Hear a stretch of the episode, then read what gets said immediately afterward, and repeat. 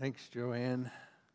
So I know I just kind of heard through the grapevine that Joanne actually went to Brian and said, "Hey, can I, can I sing this song on a Sunday morning?" And if you know their story, you know that's their prayer. And so one of the things that I would encourage you in is that you know very often you're not going to find people in this church who are intent upon impressing you with a performance. They instead want to invite you into their life so that you can know their story and see the God behind it. And so, if you don't know their story, if you haven't talked to Joanne and Mike and learned about the things that they are struggling through and trusting God in, then ask them because they would love to tell you about the God who has proven himself to be faithful. So, and with that, let me just encourage you. As we spend time together, we all have stories. And we need to know those stories because that's when things like that are even more meaningful. Because, Joanne, I could hear you sing. I know your story, and it blesses my heart to hear those words come out of your mouth. So, thank you for doing that. So, when Paul began his letter to the Galatians, he early in that letter said, I'm amazed that you have so quickly deserted him who called you by grace in Christ for a different gospel. And I want you to recognize that Paul didn't say that I'm amazed that you have so quickly deserted me, the one who led you to faith, or deserted the, the church. You've left the family of God. No, he says that you've deserted God when you abandoned the gospel of grace. You see, the message of the gospel is intended to lead us towards a relationship with God. It's not b- about believing a, a certain set of facts, it's not about joining a particular group of people. I- instead, the good news of the gospel is about being reconciled to God. It is the belief that forgiveness restores a relationship that sin has destroyed. And Paul's concerned that the Galatians are at risk of turning this relationship with God into a religious ritual. Which is why he spends so much time using the language he does to describe what it means to be a part of the family of God. Uh, last week we talked about how he says, You've been adopted as a son of, of God. That you're no longer a slave, but a son, and if a son, then an heir to God all the blessings of God that come through faith in Christ are built into an abiding relationship with Him. That's where we find freedom and, and value, purpose, and hope. It's where we find our identity. Remember, because of the one to whom we belong. If you remember that quote last week, it said that I am one in whom Christ dwells and delights. I live in the unshakable kingdom of God. The kingdom is not in trouble, and neither am I. Those are truths that come out of the experience of an abiding relationship with Christ. But it's so easy for the Galatians, and if it's easy for them, I promise you, it's easy for us to turn that relationship into a ritual where we start relying on what we do instead of living out of who we are. God becomes a subject we study instead of a person that we know and love. We end up trying to please Him instead of learning what it means to be loved by Him. In our world today, we have a lot of advances in what is known as artificial intelligence or AI. And in part, at least, the purpose of AI is to try to help build a relationship between humanity and technology. That's why you have Siri, right? Your virtual assistant in the sky who you can ask to tell you a joke. You can ask Siri to give you an encouraging word. But it's all based on formulas and mathematical equations. Love, however, is not a math problem that you solve. It's a relationship. And very often, sometimes, I think we, we treat God like Siri. like that virtual assistant in the sky, instead of knowing and loving and living in relationship with Him.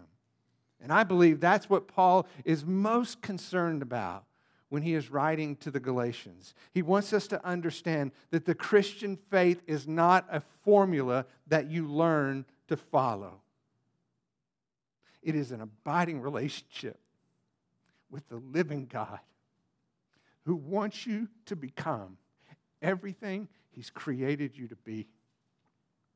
That's what it's all about.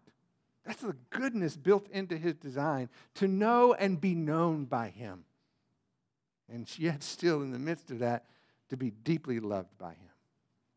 So that's what we're going to walk into together this morning. Before we do, let's go to the Lord in prayer. Father, we are grateful that you do not remain distant, that you don't want to be a subject that we study, that you don't want to be uh, known by a certain set of facts, but you want to be known in a deep real and intimate way. You want us to understand your heart, to live according to your promises, because we trust in the faithfulness of your love and your goodness, your kindness and your mercies. So, Father, as we enter into your word this morning, I just pray that it comes to life in our hearts so that we see this not as just truth that we try to live by, but somehow distance ourselves from you, but it's actually intended to draw us into you, into a deeper, more intimate relationship with you. And I pray that in some miraculous way, by the work of your Spirit in our hearts, that we might move more closer to you this morning because of these truths. I pray this in your name. Amen. So if you would turn to Galatians chapter 4, where we left off last, and I would love for you to read with me beginning in verse 8, where Paul's continuing his plea to the Galatian church. And he says in verse 8, However, at that time when you did not know God, you were slaves to those who by nature are no gods. But now that you have come to know God, or rather be known by God, how is it that you turn back again to the weak and worthless elemental things, to which you desire to be enslaved all over again? You observe days and months and seasons and years, and I fear for you that perhaps I've labored for you in, in vain. If you look closely at the letter to the Galatians and you read through it, you'll see that it is really a story of contrast. Over and over throughout this letter, Paul will contrast who you are in Christ compared to who you were apart from Christ. That last week we talked about who we are in Christ because of our faith in him, that we've been adopted into the family of God, that we're no longer a slave, but a son, and if a son, then an heir of God. And now, here in verse 8, he shifts and he says, However, at that time, when you did not know God, He's shifting from who you are in Christ to who you were apart from Christ.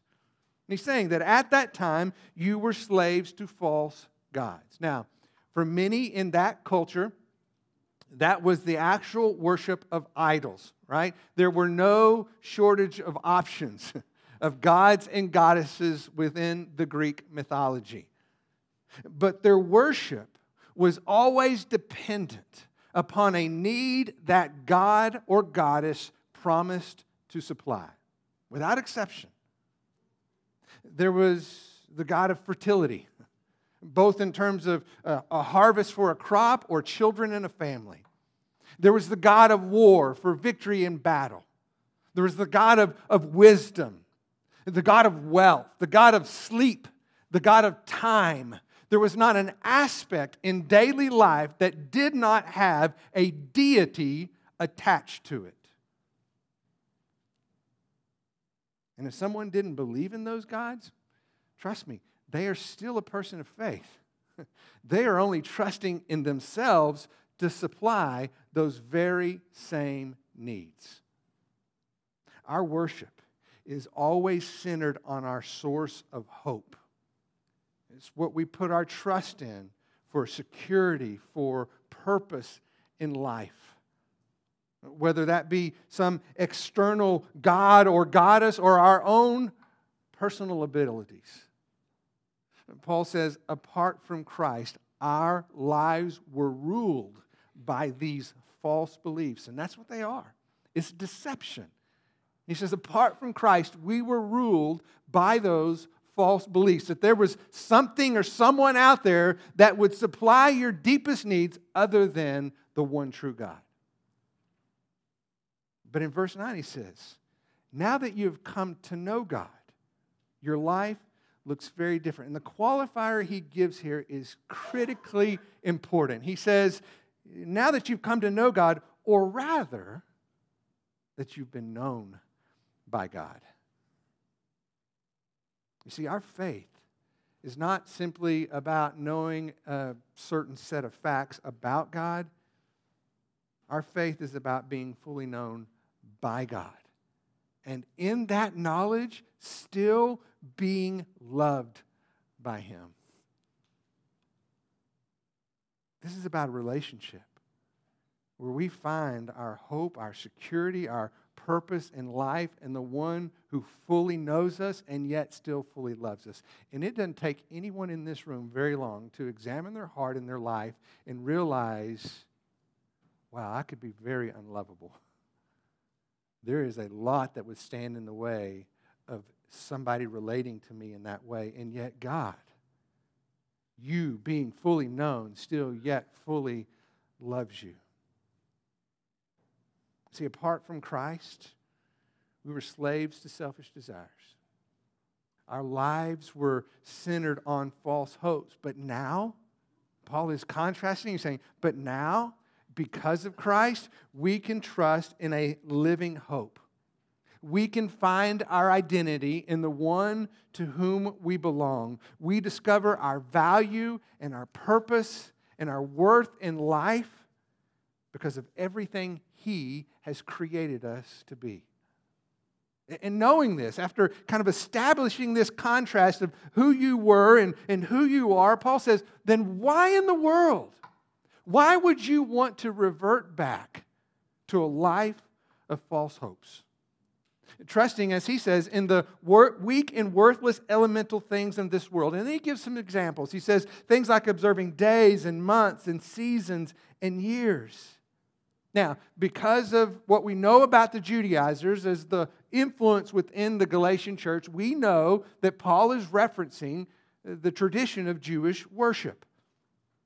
These are the feasts and the festivals of the Jewish calendar, and Paul is fearful that the Galatians are turning their relationship with God into a religious ritual.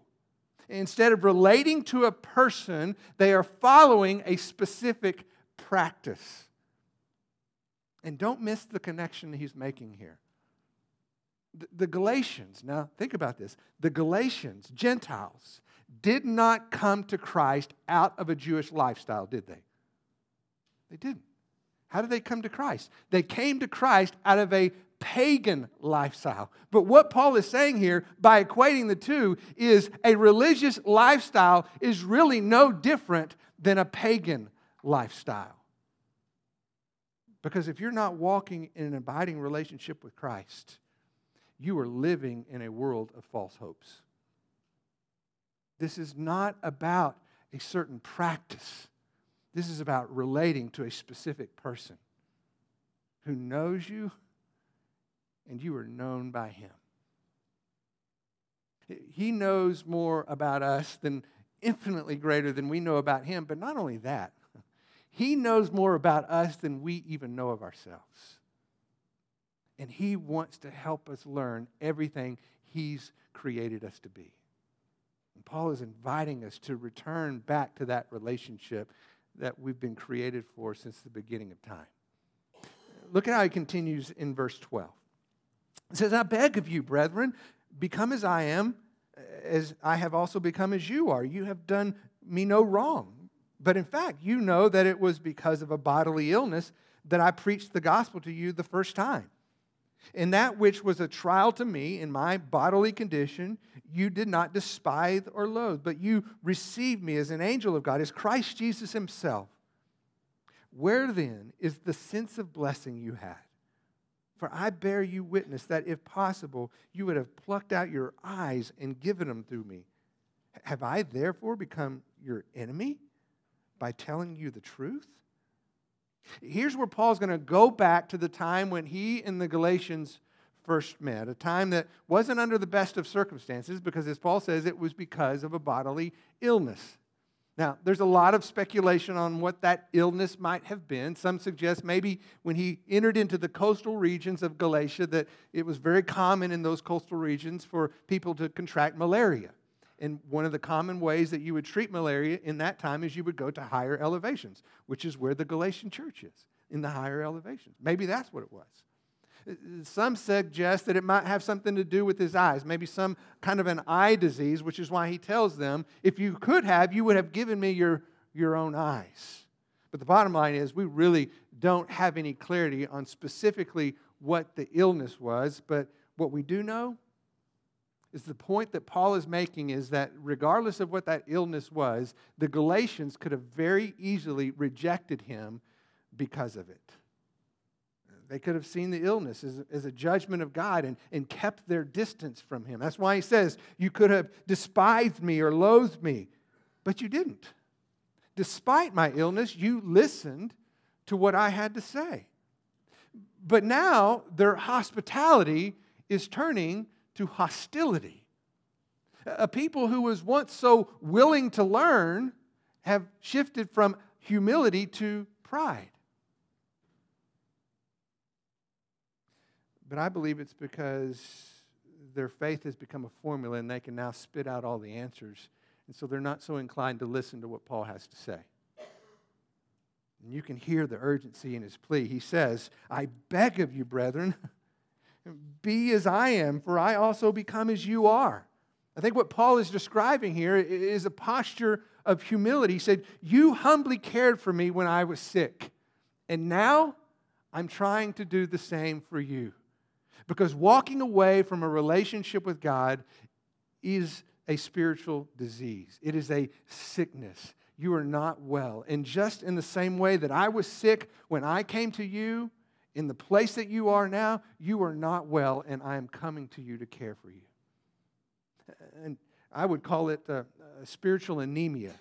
In case you're not aware, anemia is a, a, a, problem in our body where our red, red blood cells don't carry uh, enough oxygen to our body tissue. And as you know, our human bodies survive on supply of oxygen. So when we have anemia, we often feel weak or tired, just kind of lifeless.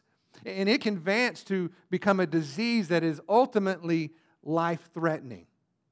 Paul wants them to know that living in an abiding relationship with God is the lifeblood of our soul.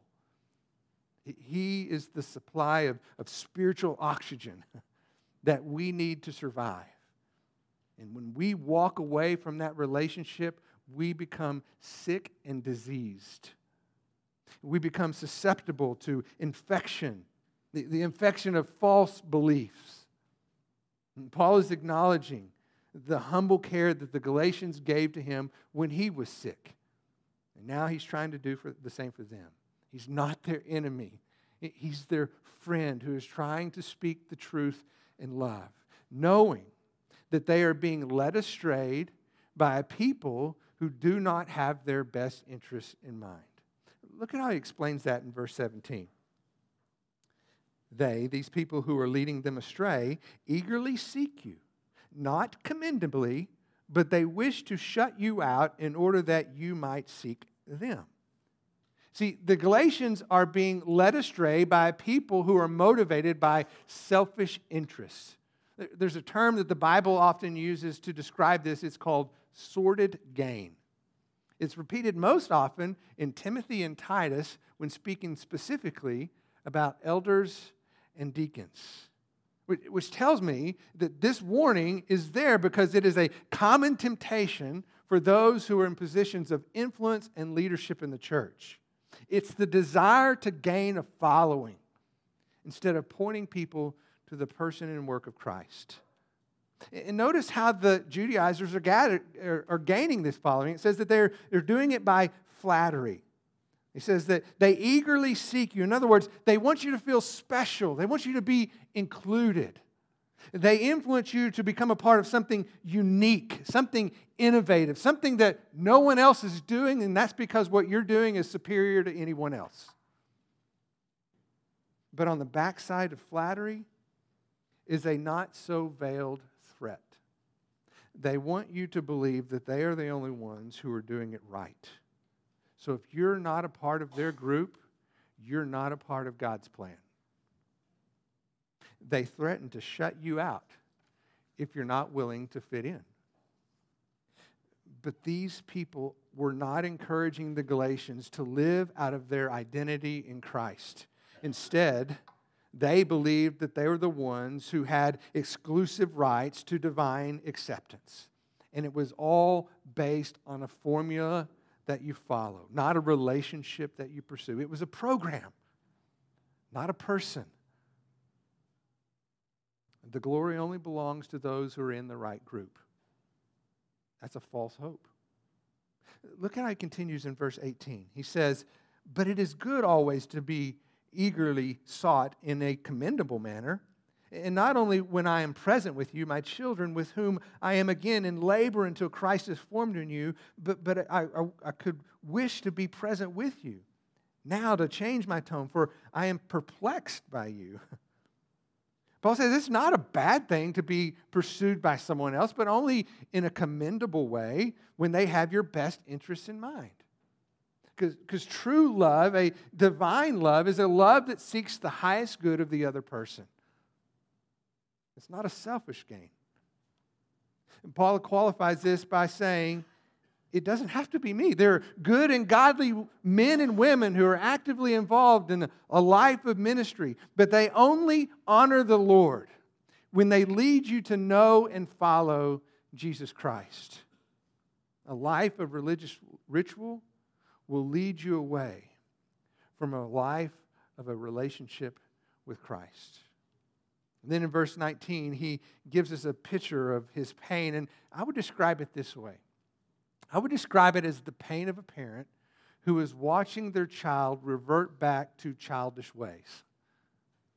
They're seeing this adult child go back to a place of, of selfish interests, of immature thinking, of irrational behavior. And there is no greater pain in the life of a parent than to see their child walk away from God. And I believe that is the pain that Paul is experiencing as he's learning about what's happening at the churches in Galatia. And so here is how I want to consider how Paul's concerns might apply to us. I think we should ask this question we should ask ourselves do I follow a pattern, a people, or a person? Okay? If you've got something to write with, write it down.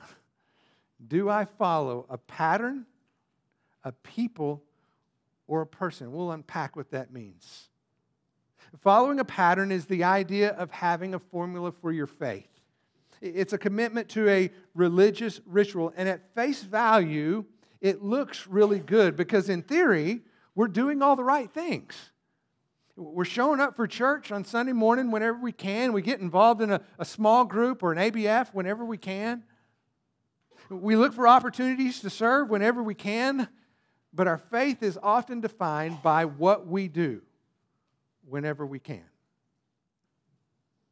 We might grow in knowledge, but we don't grow in love.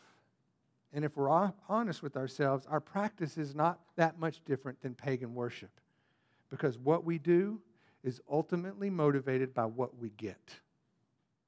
It's a consumer relationship where I'm committed to God as long as I'm getting something out of the deal. Our faith becomes a formula we follow. And God is like Siri, that virtual assistant in the sky but following a pattern will not lead us into an abiding relationship with Christ, and neither will following a people. We do not grow closer to God by simply being in the right group. And I want to be careful here because you know how much I value community and the importance of that in the life of a believer. But our spiritual maturity does not happen through osmosis. There is no ministry model. There is no worship experience. There is no speaker or pastor who can deepen your walk with God. They might lead you to the Lord, and I pray that they do, but they have no power to transform your heart. The Christian faith is based on an abiding relationship with the living God. Only He has the power to transform your life, to become everything that He created you to be. You will not find it in a practice, you will not find it in a people. It has to be grounded in a person. Jesus himself said, This is eternal life. Okay, he's going to give it to you. He's telling you, This is eternal life. Here's his answer that they might know you, the one true God, in Jesus Christ, whom you have sent. Jesus Christ came so that we might be reconciled in our relationship with God. His forgiveness is what restores the relationship that sin destroyed. It's not a relationship based on a, simply knowing about Him, it's ultimately a relationship that's based on being known by Him and to me, that's the key. When, when Paul makes that little qualifier, I think it's the most important thing he says in this passage. And so, to, to better understand that, I want you to think of it in terms of people that you know and love, and especially those that you are most close to. It may be uh, your spouse, it, it might be a childhood friend, it could be someone that you've spent time with really getting to know and to love. But typically, it's someone who knows you better than most other people, right? Over time, this is someone that you've been willing to open up your life to. They've seen you at your best and, and, and at your worst, and they still love you still the same. Being vulnerable with one another is helped build intimacy with one another. And intimacy is ultimately the outcome of being fully known and yet fully loved. That's a good definition of what intimacy is.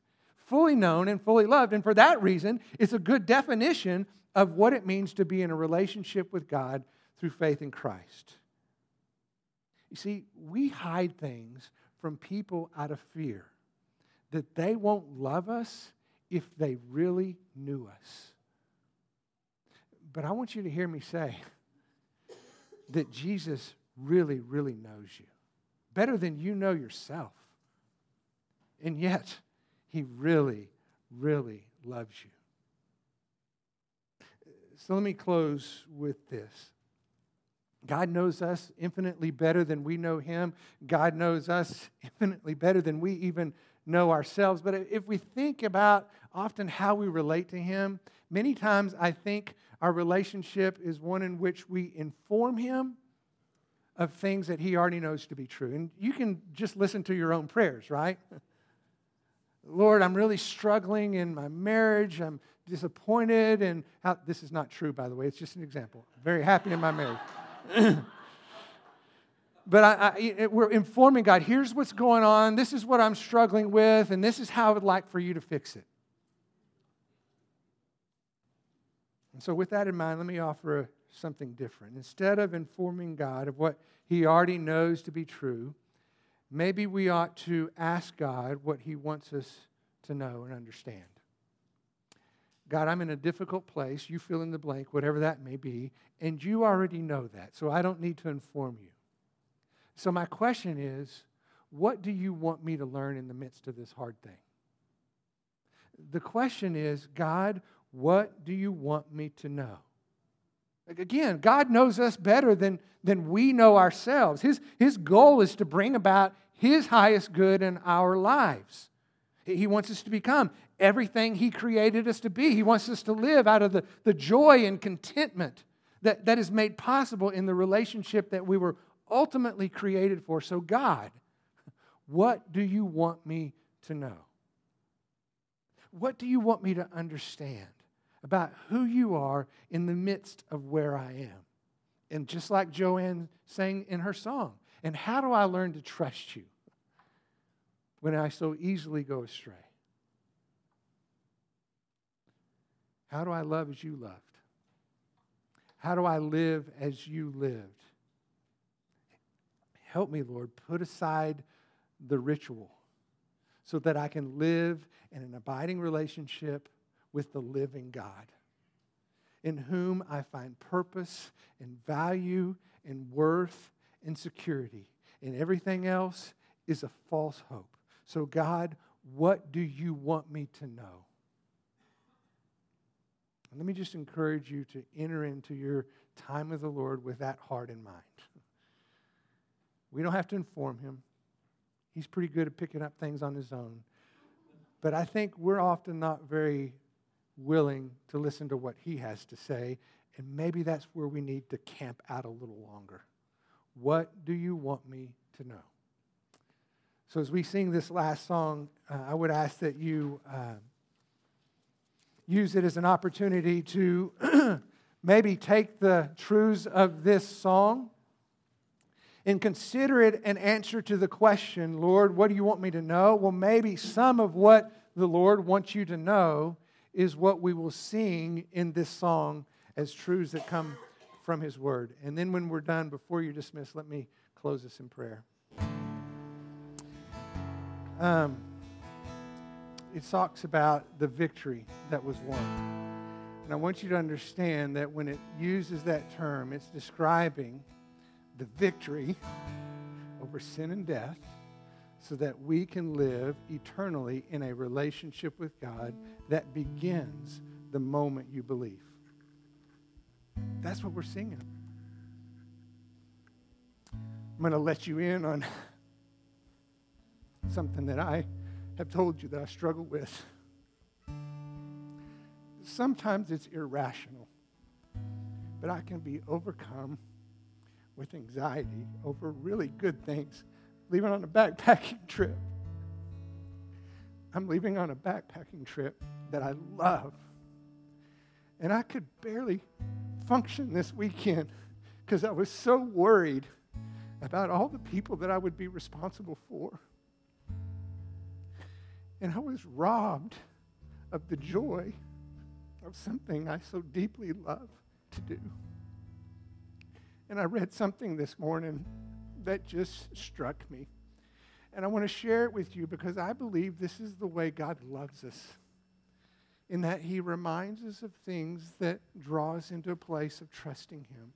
And this is what it said. It says we need to focus less on how weak we are and be reminded of how great God is. That's all it took for me to be reminded that that's where I find my security. That He's sovereign and ultimately responsible, and that's not my job.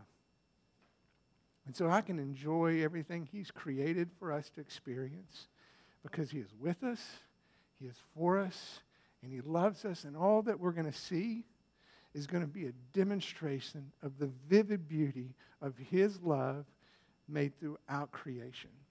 And so I don't know where you're at this morning and what you may be struggling with, but I'm going to share that with you in hopes that maybe it would encourage you so that no matter where you're at, and no matter how you might feel, that you would worry less about how weak you are and you would be reminded instead about how great God is. And that would just cause you to do as I did this morning. Thank you. Thank you, my living hope, who is alive and well and pursuing me daily. You truly know me. Amen. So I'd like to introduce you to a new family. So Ron and Jan Kirkus, if you would come up, please.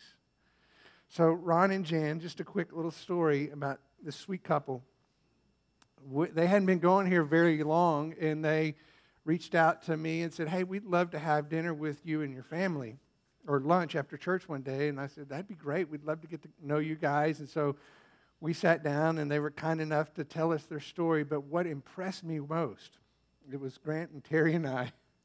Don't look at me. but uh, through the whole conversation, they kept wanting to know about Grant. Grant, tell me what you enjoy.